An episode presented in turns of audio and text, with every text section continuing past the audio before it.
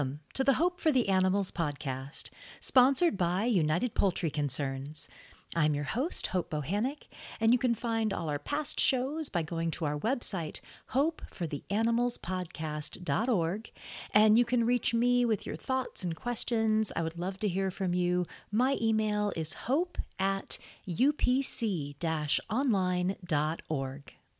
So, today on the podcast, we have an interview with Tracy Glover from Sweet Peeps Sanctuary. So, I want to start an ongoing series that we're going to call the Micro Sanctuary series, where we're going to feature a different micro sanctuary. And I want to have this uh, series maybe once a month or maybe once every other month. We'll see how it goes, but certainly through the summer. And you know, I've just been enchanted and fascinated by the micro sanctuaries on social media and Facebook.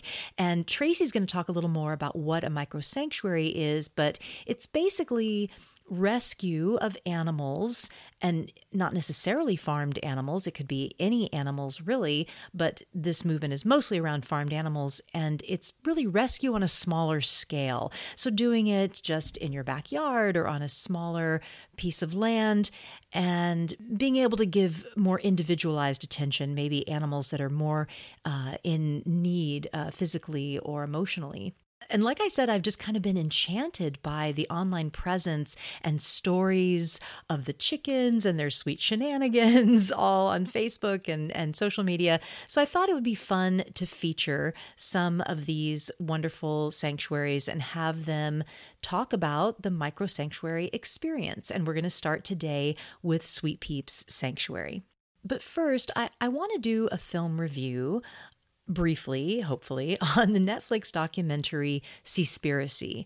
There's a lot of buzz around this film. You've probably seen the logo or heard about it, uh, and I, I hope that you watch it if you haven't already. I want to offer some thoughts on this movie, Seaspiracy. So, I don't know that I really need to give a spoiler warning if you haven't seen it, for the most part with documentaries i think you kind of you kind of know going in what, what you're getting into or what it's about but uh, but i am going to get into some of the detail probably not too much but some possibly. And i also want to give a content warning. If you haven't seen the film yet there are numerous places in the film where there is graphic violence against marine life so just be aware of that going in so, Seaspiracy is, of course, kind of a follow up to Cowspiracy, the film from 2014 that was very popular. But this one, of course, focuses on marine life and ultimately fish. But the film really kind of takes you on a journey to get there. I think it's a good length. It's an hour and a half. I generally like documentaries to be shorter rather than longer, but I was entertained the entire time. I think that there was even more suspense and intrigue than Cowspiracy, and there was this there was this whole like action movie part where they went out with Sea Shepherd on their ships, cracking down on illegal fishing. And if you remember the TV show Whale Wars that featured Sea Shepherd, there's this segment in the film that's it's it's fish wars. It's got that same high adrenaline action footage.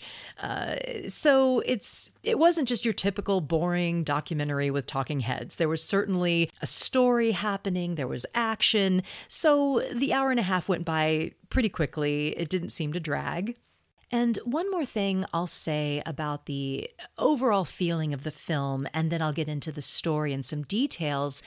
But it was just, oh, it was so validating to watch. As a 30 year vegan who has researched and talked about the fishing industry for decades, they were saying things and citing studies that I have been screaming into the void for decades. It was just so confirming and satisfying to have this film that is it's it's it's like in the top 10 on Netflix around the world. It's been in the top 10 in uh, the UK and Ireland and Hong Kong and Croatia and Singapore and Switzerland. I mean, all over the world. And having it say all the things that vegans have been saying about the fishing industry for so many years it it just it felt so good. It was really validating so, Kip Anderson was the focus of Cowspiracy, and he was a producer on this film. But this one is focused on another filmmaker, Ali Tabrizi, I believe is how you pronounce his name. And he goes on a similar journey that we saw Kip go on in Cowspiracy, where he's concerned about the oceans. So, he is picking up trash on the beach and he's avoiding straws and doing all the things that the environmental groups tell you to do. But as he's digging deeper into the issue, he discovers the bigger, more impactful fishing industry is actually doing way more damage. But it takes kind of a while to get there, and I think that was actually good. They started the film with cetaceans, with whales and dolphins. And I think they did this because people really love whales and dolphins. I mean, everybody can kind of agree that they love whales and dolphins. There's this connection there. And it's it's that thing where it's okay to care about wildlife, especially large, sometimes cute or beautiful wildlife like panda bears and polar bears, but we can kill chickens by the billions. And I think there's a similar thing here with the whales, but the connection to the fishing industry is so deeply entwined with what is happening to the whales and dolphins. So I think it was a good inroad to the issue. So they go to Taiji, Japan, where there is the kind of infamous Taiji dolphin slaughter, where they kill up to 700 dolphins a year. And that was the subject of another film called The Cove, a very powerful film in the early 2000s. And it was it was kind of disheartening to realize that that this is still going on like 20 years later after that film that won so many awards and was so popular, that film, The Cove.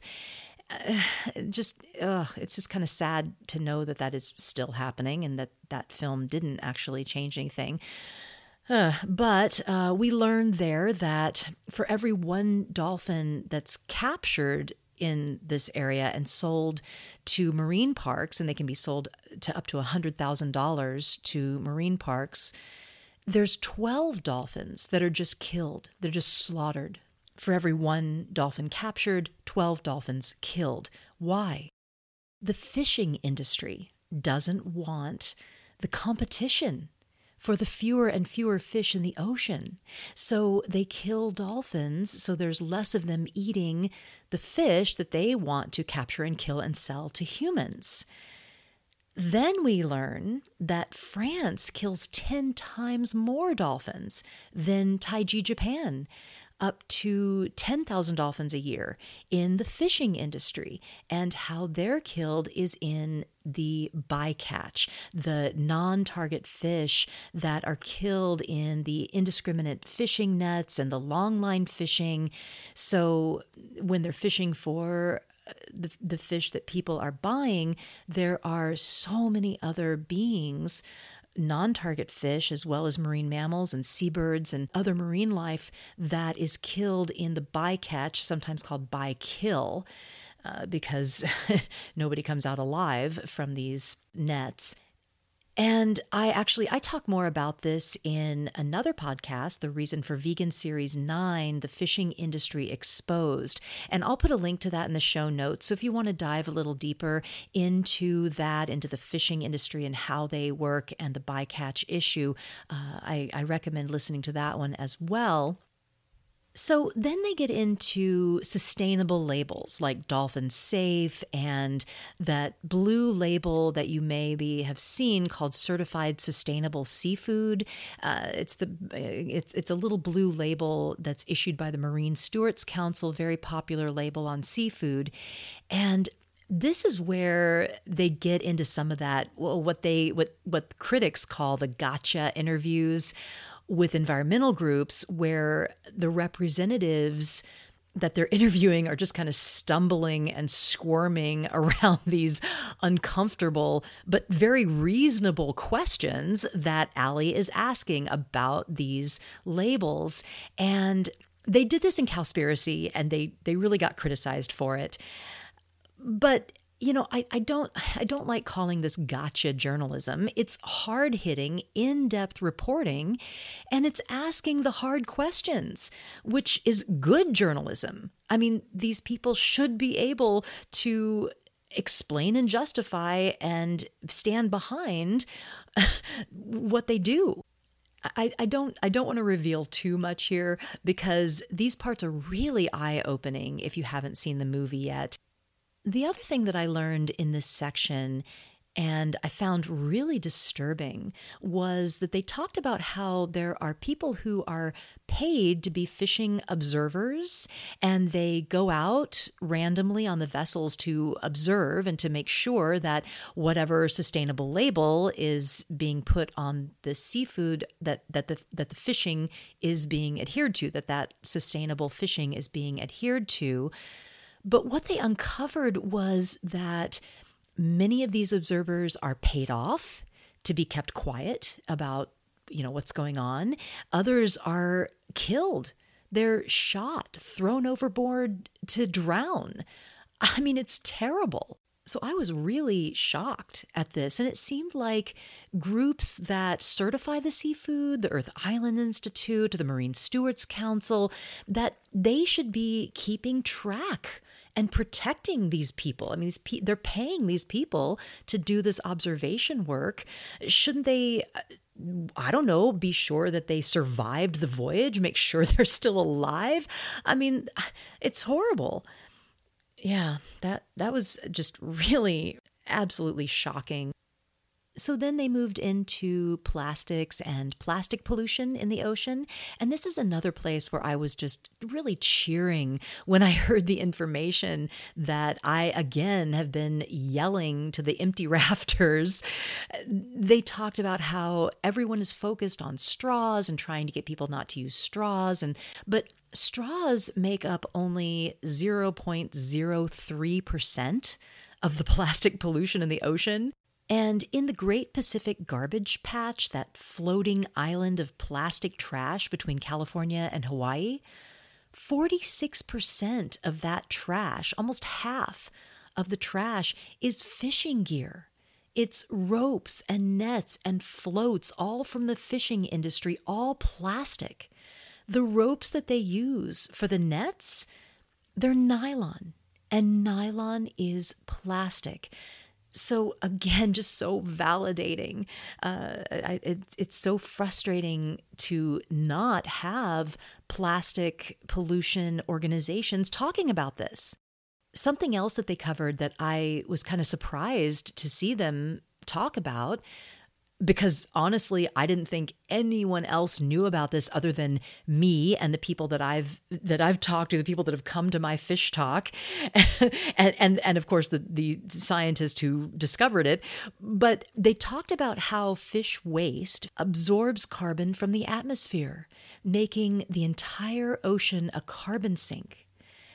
But because we have depleted the ocean of fish, it's hastening climate change because it has reduced the amount of fish waste and therefore reducing reducing the ocean's ability to absorb carbon. So I was really really happy for them to reveal this, to talk about this. It's so critical. So, the part where I feel that I learned the most was the section on human slavery in the industry. I knew a bit about this. I knew it went on, but I didn't know the details. And they really dug in, and oh, it was awful. They had firsthand accounts, actually, from Taiwanese men and it was just heartbreaking what they had gone through they were being coerced into going out, thinking that it's a job, but then they're beaten and starved and they're never paid. There's no money and there's no way for them to get off the boat for possibly months or years. It was awful. So they had this really interesting animation segment here where they kind of showed the enslaved person's experience and oh, it was brutal. I'm I'm really grateful that they included that. So, not surprisingly, the film has already had a series of criticisms from ocean conservation groups and other environmental groups, groups that were targeted by the film. and they're debunking some of the studies, saying that it was misinformation or misinterpreted. And I don't want to dismiss this because this is a, f- a huge issue in the vegan movement. We should always use good data, good science. The truth is horrible enough. we don't need to exaggerate it. And that can leave us open to criticism, to being dismissed. But I do think that their sources were good, at least most of them. I can't vouch for all of it, but I think this for two reasons. One, on many of the screenshots when they were using, when they were talking about a study uh, or some science, they put the source of the information in a footnote at the bottom of the screen. I don't think they've done that in the other films. I could be wrong, but but I don't remember noticing it, but I certainly noticed it with this one. And at the bottom right-hand corner of the screen, there was often a footnote from the study they were citing the other reason why I think it's good science and why I kind of know it is, at least a lot of it, is it's the same studies that I've been citing for years. I was really shocked to see that a lot of it was the same stuff that I had been researching since I've been deeply researching this issue, they used a lot of the same stats, and I knew that those were from good peer reviewed studies and reliable sources. But really, even if half of what the film says is true, the oceans and the fishes are in trouble, and so are we. Okay, so I'm going to wrap up here soon, but I do have a couple of critiques. Now, certainly, I feel that overall the film was just awesome, and I do highly recommend it. But there's just a couple things I'd, I'd, like to mention that maybe could have been improved. And one is that I feel that they relied too heavily on US experts, even though they went all around the world for the footage. I mean, most of the film is filmed in other countries. They were in Japan and Taiwan and Scotland and lots of other places. So, for instance, in Taiji, I'm sure that there must be Japanese groups working on this dolphin slaughter issue. I mean, after it's been exposed for 15 years from, from the Cove movie, maybe there's not, but I would bet that there are at least independent activists working on it there, if not full organizations, and I just wish we could have heard from them. And and you know, I I totally get that this kind of film is very hard to make. There's probably a ton of logistics. They possibly would have had to to have interpreters and subtitles and you know, it might have just been too hard, but when I hear about animal issues in other countries, I just, I always think of the activists there that are on the ground doing the work day in and day out that don't get any recognition and will hear about the issue from a US talking head, generally a white guy, you know. So I just wish that we could have heard from some of the activists who were in these places working on these issues because I know that they are there. My other criticism is that they they did at the very end have a brief section on fish pain and sentience and emotion on the actual individual fishes, but it was really brief and not very in depth. I would have really liked to have seen a longer, stronger section on fish's lives and why we shouldn't kill fish as individuals, not just as the integral part of the ocean, you know, just not just the environmental issue. So that was kind of disappointing. I was they they they kind of made light of it. They had this uh, interview where the person was talking about uh, how fish communicate through um, fish flatulence, and they laughed about it. And I don't know, it just it, it it wasn't satisfying enough to me. I just feel like they should have and could have gone way more in depth in this section about individual fishes and their emotional needs and their uh, their individual desires. And yeah i just it, it i felt like it really fell short. But overall a fantastic film. I highly recommend it I hope you enjoyed my review of Seaspiracy. And if you have any thoughts on the film, something that I missed, something that you want to talk about, please email me. You can email me at hope at upc online.org. Okay, let's get into our interview for today. Okay, so on the podcast today, we have Tracy Glover. Between college and law school, Tracy worked as a rescue and cruelty officer with the Humane Society of Ann Arbor in Michigan. And during law school, Tracy focused on international refugee law. She practiced law for eight years before traveling to India to study yoga and meditation. Then in 2010, Tracy moved to Mobile, Alabama, where she created the vegan meal delivery business, The Pure Vegan, which she ran for eight years. And then in 2014, she co founded the intersectional animal rights group Awakening Respect and Compassion for All Sentient Beings. And their acronym is ARC, ARC. And she is still the executive director of ARC. And Tracy's the author of the book Lotus of the Heart Living Yoga for Personal Wellness and Global Survival. And then in January 2019, Tracy adopted eight chickens that were rescued from the meat industry, which led to the creation of the Sweet Peeps Micro Sanctuary uh, that's located in Lillian, Alabama, and is currently home to 16 intelligent and unique chickens, all of whom have been rescued from animal agriculture. So we are really excited to have her here today to talk to us about all that she's doing. Hi, Tracy. Hi, Hope. Thank you so much for having me. Of course, of course. I'm glad you could take the time. And I just, I would love to start with a little about you. I mean, just tell us what your origin story is, your superhero origin story, and uh, why did you go vegan? When did you go vegan? What got you into activism? So mm. tell us about the history and your uh, your backstory.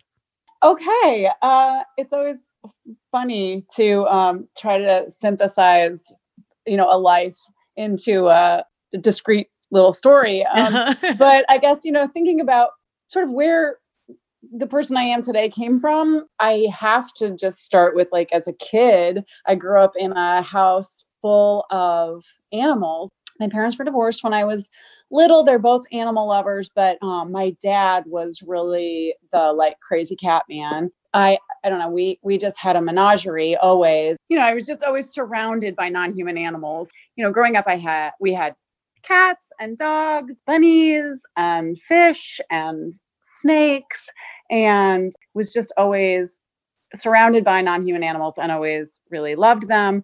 Mm. Uh, when I was about 16, somebody gave me a PETA flyer or booklet or something. And I think that was the first time I really thought about animal agriculture and possibly going vegan or vegetarian. And uh, my and, dad and, and around I, what around when was that?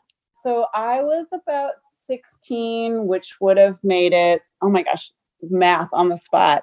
Um, just like the 90s, probably. Yeah, like yeah. like late 80s, early yeah. 90s. And really, as like a follow up, I guess to that, I I soon after that I read Peter Singer's Animal Liberation. So my dad and I both went vegetarian at that time. Sadly, I did not stay vegetarian, and you know it's that thing. I think the only thing vegans regret is that we didn't do it sooner. I definitely am, you know, sorry that I didn't stay vegan at that point, but I also think, you know, in some ways it helps me understand where people are at when I meet non-vegans now and all of the obstacles and hurdles that people face. I think that when I first learned about the incredible cruelty of the industry, I was still like very naive in my belief that the purpose of government was to like protect the innocent, whether they be humans or non-humans. I just couldn't believe that the things that happen in animal agriculture were legal. And mm-hmm. so in my naive young mind, I think after a couple of years, I just thought like, well, if I know about this cruelty, then the government must know about it and they must have fixed it by now because well, how couldn't they? And uh, you know, it was a, it was a little bit of a different time. It was really like pre-internet it wasn't so easy to find out what was happening. Right. Uh, and it was a lot easier to bury our heads. So I bounced back and forth between vegetarianism and non non vegetarianism for years. But you know, I was always really an animal lover. Um, and so, in between college and law school, I worked as an animal cruelty and rescue officer for this Humane Society uh, in Ann Arbor. It was such meaningful work that that we were doing but it was so minimal and there were so many hypocrisies that i saw. Like for example i would be out doing rescues in the rescue van and my boss the executive director of the humane society would call would like page me on the emergency pager and ask me to pick her up uh, like a cheeseburger from mcdonald's. And i and i would be like i'm i'm out trying to get a you know like an injured animal. And she'd be like yeah well he'll still be there when you're done yeah, it was really. Oh, wow. Oh yeah, it, it, I mean, you know, it's really an interesting look at shelters. You know, there's like just a lot of different kinds of people who uh and are able and, to to somehow separate yes the you know that there are just certain species that are worth our protection and, and right. respect and others right. that are not yeah right yeah i mean and you just saw that there so glaringly. Mm. um, and of course that's you know that's our society. And then everything that i had been reading for those 15 years where i had been bouncing back and forth you know it just all hit me kind of at once. Like i was finally ready to accept the truth of it all. Because i do think for for a long time what stopped me from going vegan was i could i really could not believe that we kill millions of baby chicks every year in the egg industry and that baby calves are routinely stolen from their mothers in the dairy industry you know even the calves coming from farms that are quote unquote humane. I just couldn't believe that it was possible that this yeah, was all it, happening. It does seem so unreal un, unimaginable. Yeah. Yeah i mean I still feel that. You know, I still look at the world on a regular basis and just go like, how how is it possible that that's the norm? It doesn't make any sense. Yeah. So yeah. so you took this wonderful journey and you have finally reached uh, a vegan conclusion. Yeah. yeah. Yeah. And uh, and I know that you've done a great deal of activism up and to the sanctuary, but I'm curious and want to ask you about mm-hmm. Sweet Peeps Micro Sanctuary. This is a micro sanctuary that you've founded fairly recently, just been a couple mm-hmm. years, right? Right, that's right. Yeah. Um, so tell us about the sanctuary. How many chickens do you have? Uh, wh- where do they live on the property? And and maybe tell us a little about the micro sanctuary movement as well. Um, yeah, I would love to. It's my favorite thing in the whole world is to talk about these chickens. Good. Um, I had known, I think, for years that at some point I wanted to uh, rescue chickens, in part because, you know, I knew that they were the most uh, abused land animal on earth. You know, so much of why I went vegan to begin with was because of the suffering of chickens. But in all honesty, until I took some in, you know, t- to live with me, I didn't know chickens. Like every time I had visited a sanctuary, I was more interested in visiting with like the large mammals than the chickens. And I just felt like I would be a better advocate, a better, you know, vegan advocate if I knew chickens. And so I always knew that I, in the back of my mind, I, I wanted to take some in at some point. And I'm trying to think now. I guess it was January of 2019 I yeah, that's that what it says in your bio. okay, thank you. thank you.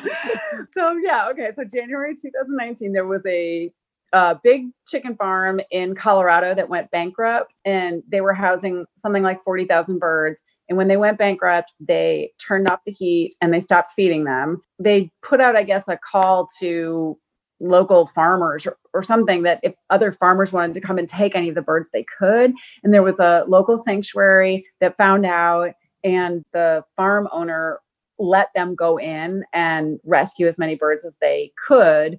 They then started contacting you know other animal like other sanctuaries and the word the word just sort of spread really on social media i think. And i saw facebook post. At that point there were rescuers in the sheds and they were they were going to rescue as many as they had homes for and no more. So there were like 40,000 birds there and they you know it was like if people would step up they would pull out more birds. And if people didn't step up they couldn't because they didn't have homes for them i just had like an old shed like very spontaneously i just decided i would take i think i i think i originally I said two i would take two. And then a bunch of a bunch of things happened and somehow I, I ended up with eight. I didn't, I had no idea what I was getting myself into. Honestly, I often will say, I'm glad I had no idea how, how much time and energy I was going to need to take care of them, or else I don't know that I would have done it, but it was like the best thing I think I ever did. But you know, you read online about caring for chickens and everything from the backyard chicken industry will indicate that chickens are easy and cheap. Well, that's if you don't, you know, if you don't value their lives and you don't provide them veterinary care or worry about keeping them safe or giving them an enriched environment, it probably is cheap um, and easy to care for them. Their needs are not unlike dogs and cats in terms of veterinary care and enrichment. And really, unless we keep them in the house, you need to provide predator proofed housing, which is also time consuming and costly. But anyway, I so I took in these eight birds. I knew nothing about chickens. I joined the Vegans with Chickens Facebook group uh-huh. uh, and learned, you know, I mean, I I still learn more from people in that group than from anywhere, including from my my vets, even the avian specialists that I go to now, because the avian specialists, they're used to treating more like parrots and parakeets. The regular sort of like dog and cat vets, if they see birds at all, it might be backyard chickens. And most people, again, with backyard chickens, you know, they don't provide the same level of veterinary care to them as they would their dogs and cats. Also, so I think I'm sorry I didn't update my bio, but I, I actually there's I have 25 chickens at this oh, point. Okay. yeah. And um mean, I think the idea of the micro sanctuary movement is to show that these species that are not generally considered companion animals or considered to be like worthy of our moral consideration to care for them and show society how wrong our perceptions are about them.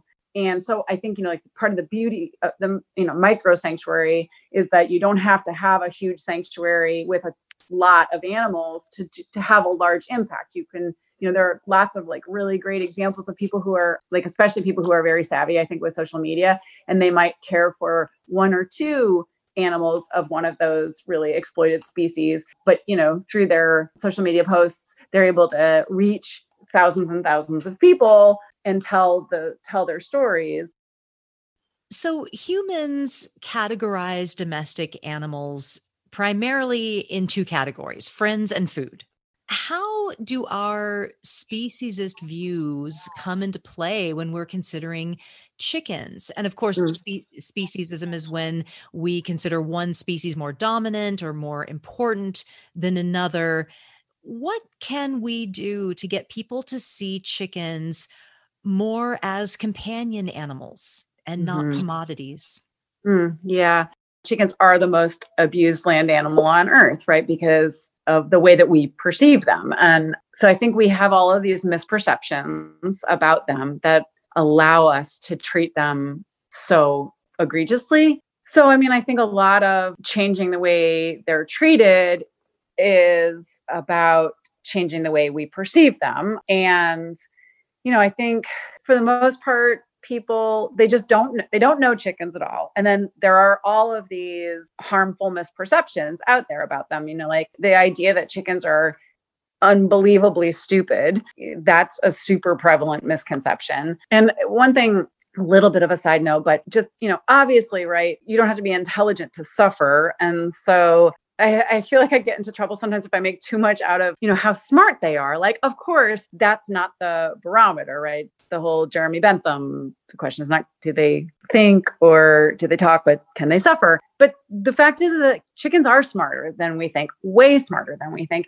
And they also, I just think too, it's like, you know, we think about chickens for one, we think about them as being stupid and they're not. So correcting that by, I think, educating people about they're like different forms of intelligence. And it's that thing of we as humans, we compare all other species' intelligence to ours. And if it's like a different form of intelligence, then we we discount it entirely. So, you know, recognizing that maybe they have like different forms of intelligence, we tell, our, you know, we we just we absolutely remove all personality from them i think we think that they're that they're not intelligent and we group them as these beings without personalities i mean of the 25 chickens that are here each one has such a distinct personality. Like I can tell you, I can tell you about every single individual here, and they are all such different people, just like our dogs and our cats. So I think, you know, it's like a combination of educating people about their actual intelligence and their personalities. Besides you know and i guess com- you know coming back to just just their their ability to suffer. And so sort of like re- you know regardless of their intelligence and their personalities like they're capable of suffering. But i think I think by um, characterizing them as being not intelligent and not having personality, somehow we think that means they can't suffer. Uh, and so I, I, you know, I just think it's correcting all of these misperceptions.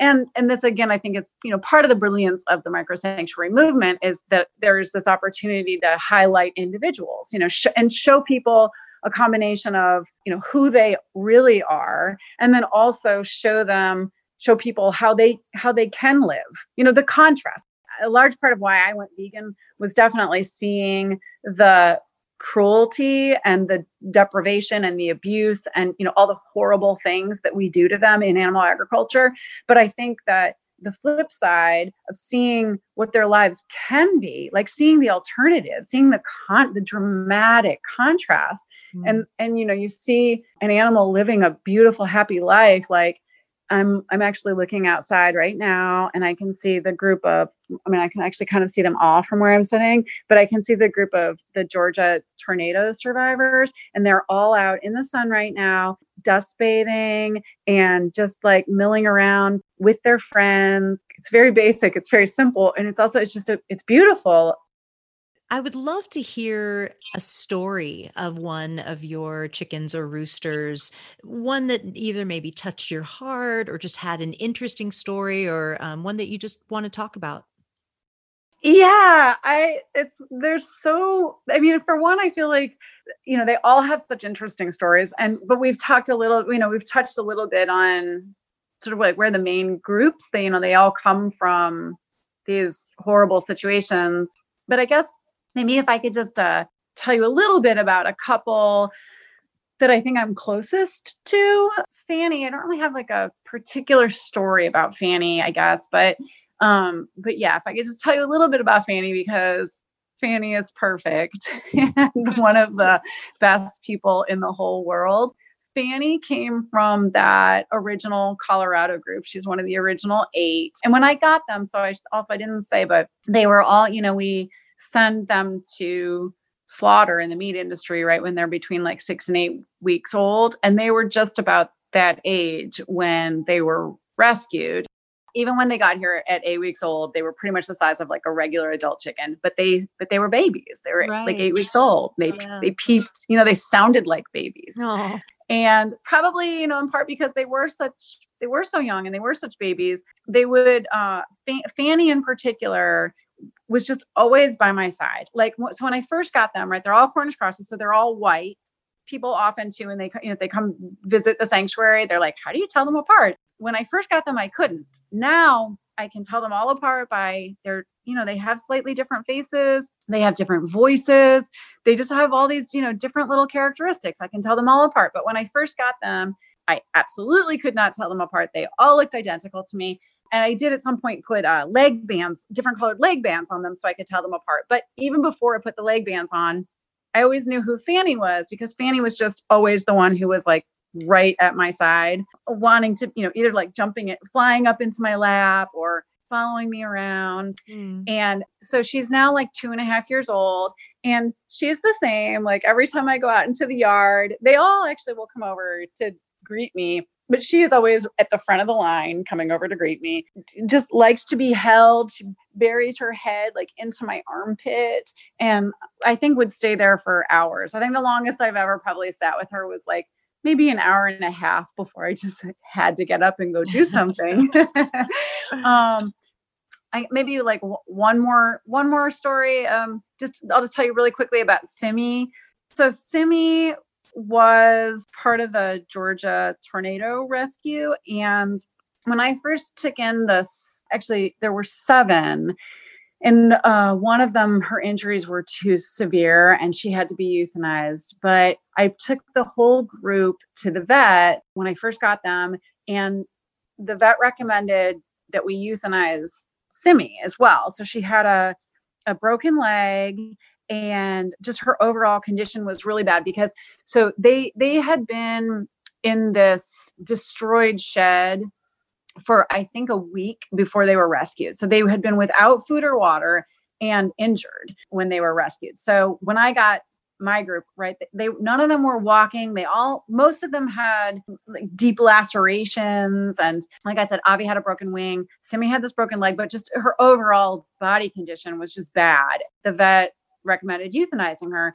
But because I am connected to people who have uh, chickens with disabilities, like I knew it was possible that if nothing else, I could get her a wheelchair and I could give her a good life. And, you know, my vet has never dealt with anybody, like, I don't think he's ever dealt with a vegan, probably. and he was really, you know, he took care of a lot of the backyard chickens in, in town, but for the most part, people are maybe treating them for worms and not a lot else. I had to really fight with him. I mean, I probably spent two hours fighting with him. And eventually we concluded that, you know, there was no harm in trying. And then he put her in a splint. And for about a month, she, um, I built a sling for her, and she lived inside with a cast on her leg, basically, and uh, in in her sling after a month. When you, they, when you, say a sling, do you mean like a little a little harness with wheels or what what, what yeah so it was like um it was basically i think i bought a, a ferret what it i guess harness? it's called a, it's like a hammock it's like a ferret oh, hammock uh-huh uh-huh and i just attached attached i i um bought pvc pipe and watched a youtube video and constructed basically constructed like a wheelchair although we never used the wheels. And for that first month uh, like i you know after she came out of the cast i thought the wheels apparatus would sort of support her and she could relearn to walk. It was like i think what i built was too heavy for her. So the sling though was like you know it's just pvc piping basically with this ferret hammock. And the idea was to keep that leg you know that was in the cast straight. And then even when the cast came off still to keep the leg straight as it mm. healed. And I think once the cast came off, I just lowered it a little bit so that her feet would touch the ground. And then I just had to work with her, um, you know, kind of like physical therapy to get her to slowly start to use that leg again. Within maybe a month after having the cast off, she started to really walk on it. She runs on it and just has done so well to fill in um, images of any of this, I'm always posting photos and videos on the Sweet Peeps Facebook page and Instagram page too. So if anybody's listening and they're like, I have to see this. That's great. I love it. Well, we'll put uh, links to those social media pages in the show notes. So, okay, fabulous. Thank you. Yeah. So, I want to switch gears a little bit and ask you about your documentary. You created a documentary called Until All Are Free, and it's 30 minutes long and it covers a lot. It covers really all aspects of veganism and and and even some that are uh, more obscure like aquaculture fish farming um, you go into the environment a lot. It's it's really very comprehensive and beautifully done. Uh, i mm-hmm. will give just a bit of a content warning if anyone wants to watch it. There is some really kind of hard to watch footage some pretty mm-hmm. heartbreaking mm-hmm. stuff so just be aware mm-hmm. of that going in but i'd love to hear about why you made this film can you can you tell us about it yeah. I mean, I think I, like many animal activists, am constantly trying to figure out, you know, just how to help and um, how to have as much impact as possible. I feel like I'm I'm constantly trying sort of new methods, trying to figure that out, you know, trying to figure out like what my role in the movement is you know, there's so many amazing documentaries out there that have had such an impact on me. I've always been drawn to film and, you know, I just think it's such an effective medium. So I just was at a point in my life where I was like, you know, I want to do I want to do more and I don't know what that should be. I remember before making the film, reaching out to some activists who I admire, including Bruce Friedrich, who's in the film, you know, asking him like wh- what he thought the greatest need in the movement was. And I can't remember exactly what his answer was, but the message that I got was figure out what you're what you're good at and what you like to do. The movement needs everything. We need yeah. we need people in from all walks of life doing all kinds of things. Yeah, um, that was good advice. And yeah and and you say you say something in the film i wanted to ask you about you mm-hmm. say how before you knew chickens that yeah. you were thinking and hoping that chickens were too stupid to feel or to have mm-hmm. emotion Mm-hmm. And and you kind of touched on this earlier, talking about animal intelligence, and and I guess mm-hmm. my question kind of is, does it even matter? Does a lack of intelligence matter at all, whether we exploit an animal? But in the film, of course, you say that once you knew chickens, and I'll, I'll read this quote because I loved this quote. You said, as a species, chickens are incredibly social, gentle, curious, and smart. I had no idea what amazing little people they were. Mm-hmm. And it's just such a sweet quote. I loved that. So, yeah. So tell us what you learned about chickens from living with them. Yeah. To answer your first question, I think it doesn't matter, right? I mean, I think it's there's two parts to that, right? I did think and I think many people do think that they are too stupid to suffer. And I think that there's a lot to unpack in that. Like, for one, I think, no, it doesn't matter, right? I mean, you know, you don't have to be a highly intelligent being of any species to feel pain and to suffer. But the truth is, they are so much more intelligent than we give them credit for. And, you know, not just intelligent, but yes, gentle and sweet and social. So I mean I just think that yeah before I got to know them as individuals they were they were just very neutral somehow in my mind. You know, I I had never known one well enough to have any idea what their personalities would be like. And again, you know, they're they're very much individuals and I just, you know, it's like getting to know Fanny as an individual or Becky. Okay, so quick little Becky story. Becky is one of the Colorado rescues. She got to me with a compound fracture and had her wing amputated. She then slept inside for about a year. Oh, yeah, she's featured actually in the documentary too. She loves being around me when I go out to clean the coops for her. She's also she she wants to be by my side, but she does not want to be held. Fanny really likes to be held and likes to have her head scratched. Becky, I don't know if it's from the trauma of what happened, uh, whatever caused that compound fracture, or if there's still some sensitivity, or if it's just her. You know, it's clear to me like when I try to pick her up, she'll sort of like flex her one wing. So she's just like a little bit more shy. She's, yeah, just I think about Becky is like she's one of the shyer girls, whereas Nunu, um, Nunu is kind of bossy but you know they oh they, they all have these you know very unique voices. I can identify who's talking you know on the uh, from the other side of the the yard in like you know un- unique voices that go with unique personalities. So i've learned so much. I mean i think you're i'm sorry i think your original question was like what have you learned about chickens since you've had them? I mean i, I just it's like everything. And again even as an activist like i went vegan in part because of the suffering of chickens but i had no idea. And so you know now to think about like that the sheds and slaughterhouses are filled with individual people just like my Fanny or my Simi or my Eleanor. And I'm sorry to use that possessive, but you know, it's like our loved ones. They are yeah. ours on some level. Like I'm, you know, I'm very, I'm very attached. I'm theirs as much as they're mine, you know. So, you have a series of webinars coming up with your organization that focus on chickens. So I'd love to hear about these upcoming webinars.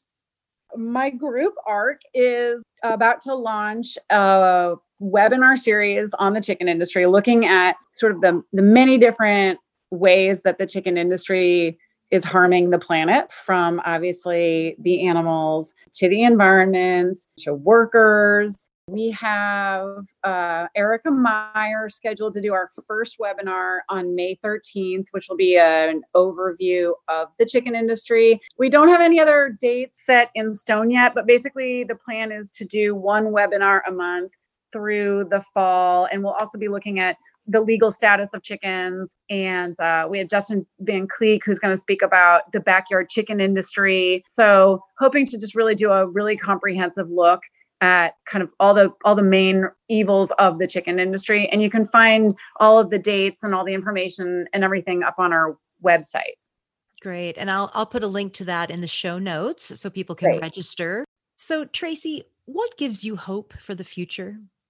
There are so many things. W- one thing honestly uh, it is so far from like the work that i do but all of the the the food technology advances give me a lot of hope. Like I look mm-hmm. at meats, but also like lab grown, clean meat, looking at the transformation of the dairy industry. The changes that are happening, I think, in food technology are really, I think, taking society, you know, in a like a big leap forward, maybe yeah. even sort of beyond where we are ethically you know like i think that there are so many there's so many moral and ethical reasons for us to eliminate animal agriculture. think, you know, I see the food food technology industry really taking us there in a way that gives does give me a lot of hope. And I guess I think it's, you know, it's maybe it's like connecting the dots. Like um, you know, people have compassion, even though I think it's often just very, very buried. And people do want to save the planet. How could humans not want to save the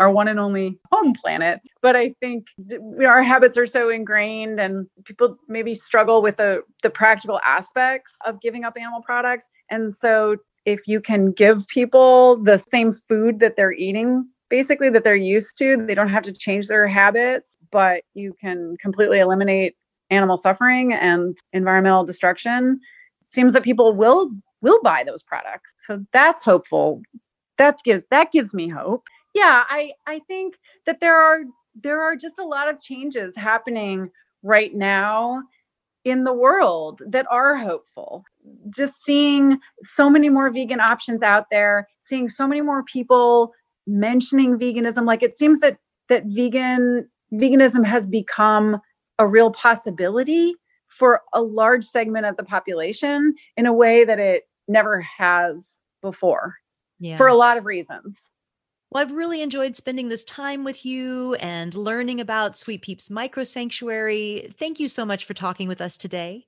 Thank you so much for having me. It's been really great talking to you, and thank you for all that you do. Yes, you too, Tracy. Thank you for listening to the Hope for the Animals podcast. If you know and love a micro sanctuary that we should feature in our micro sanctuary series, please let me know. And if you enjoyed today's podcast, I hope you will share it with others, hit subscribe, and put us in your listening library. How about a five star rating while you're at it? That helps us so much to reach more listeners. We really appreciate it. I hope that you are finding ways to enjoy life for yourself and preserve life for others. Please live vegan.